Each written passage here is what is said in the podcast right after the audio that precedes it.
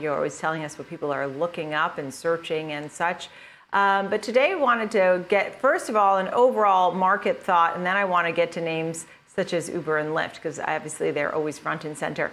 First to the markets, which seem to be under some pressure while the Nasdaq's giving it a go slightly. Your thoughts on what you're seeing based on everything that you read and all the things that your clients have been looking up. How are you feeling about the market?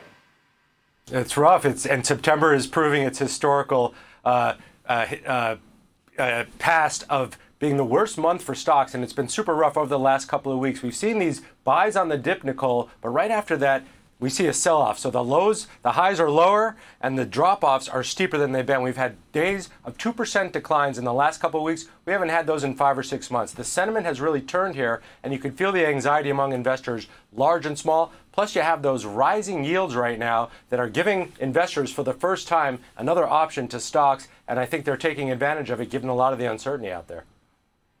Yeah, and I, you know, I, I wonder what they're really focusing on. Maybe it's just a little bit of everything. I mean, obviously, the government shutdown se- seems to pause. That goes back. Um, the taper is real. That's coming. So we'll have a lot to digest. I wanted to turn your attention to the ride-hailing companies. They always are making news, whether it's about the gig workers or, you know, the prices. There's Uber Eats, which so you have Uber, which is a multifaceted platform, and Lyft, which seems to be more of a pure play. But both are up twelve and fourteen percent, respectively, with Uber being the better performer. What are your thoughts on what you're seeing? Why are the buyers stepping in this month to push these two stocks? While the market's selling off, these two stocks are up more than ten percent each for this for this September. What do you think is bringing people to these names? Great question. Well, I think part of it is the demand story, right? The pandemic is ebbing, or we hope so, a little bit, and people are getting out more. I'm here in Times Square. It feels like a normal day like it was two years ago. Plenty of cabs, plenty of Ubers and Lyfts riding around. So there's a demand story. Plus, prices are up in some cities as high as eighty percent more than they were pre-pandemic. Uber drivers and Lyft drivers are able to charge more. There's demand, and they're able to surge charge a little bit more. The rising fuel prices, which you think would impact these companies, don't. That's the driver's problem, and that's really the case with Uber and Lyft. This is really about uh, the volume of, of rides and also the prices they're able to drive through those rides. That's what you're seeing. Plus, a couple weeks ago, actually, it was last week, Uber said it looks like it could report its first adjusted EBITDA uh, profit growth ever, and that's a big deal. You saw both stocks spike on that. If Uber's going to be able to drive a profit, that could be good news for Lyft, although the platforms are slightly different. Yeah. And, you know, as you talk about profitability for Uber, one of the analysts I had on, Caleb, talked about, look, you'll have a quarter of profitability. If they can get four in a row, then you start to talk about inclusion into, you know, the S and P index. And so that could be a great thing, too. Maybe that's why people are jumping in on these names.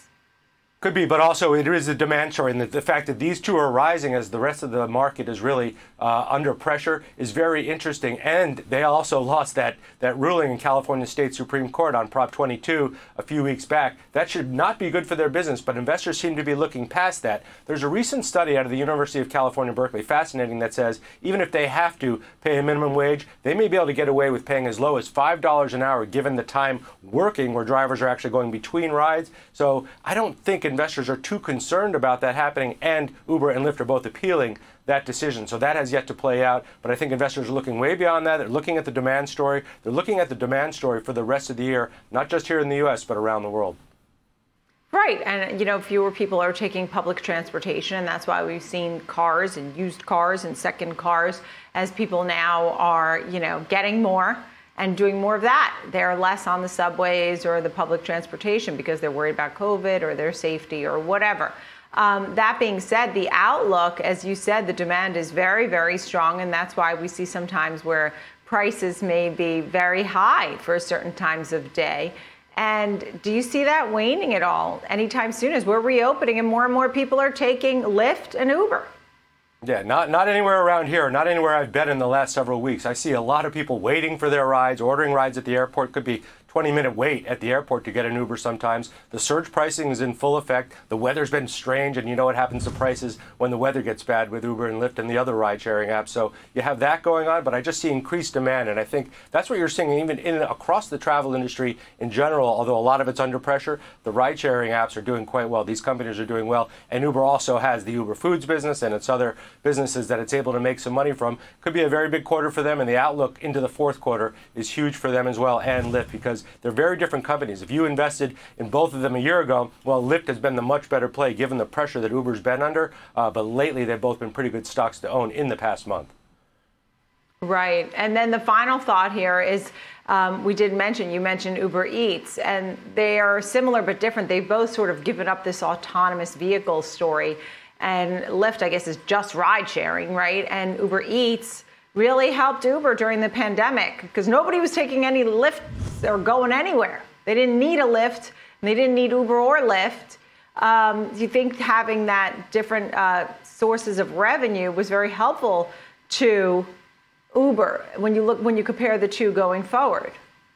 Without question, and the C E O has alluded to that as well. They have this other revenue stream that it's only growing, and it wasn't just that we were ordering during the pandemic. A lot of people got used to that as the way they're going to have dinner. They're going to bring it in through Uber Eats or through one of the other DoorDashes or what have you. So that was a huge part of their business in terms of supporting it when ride sharing was down. Now we have both of those things happening at the same time. Plus, the company's saying, look, we could post our first profit adjusted, be it, uh, albeit, but still, that's pretty important for investors that have waited for a lot of catalysts, especially for Uber, to really get behind it. The four biggest shareholders of Uber and Lyft are almost identical. Fidelity's in there. Uh, Morgan Stanley's in there with one of them. Uh, Vanguard is in there. They have some big institutional investors. So the buying has got to be concentrated in these big money management firms, but they represent a lot of four oh one k's. So there's some enthusiasm behind those two stocks right now.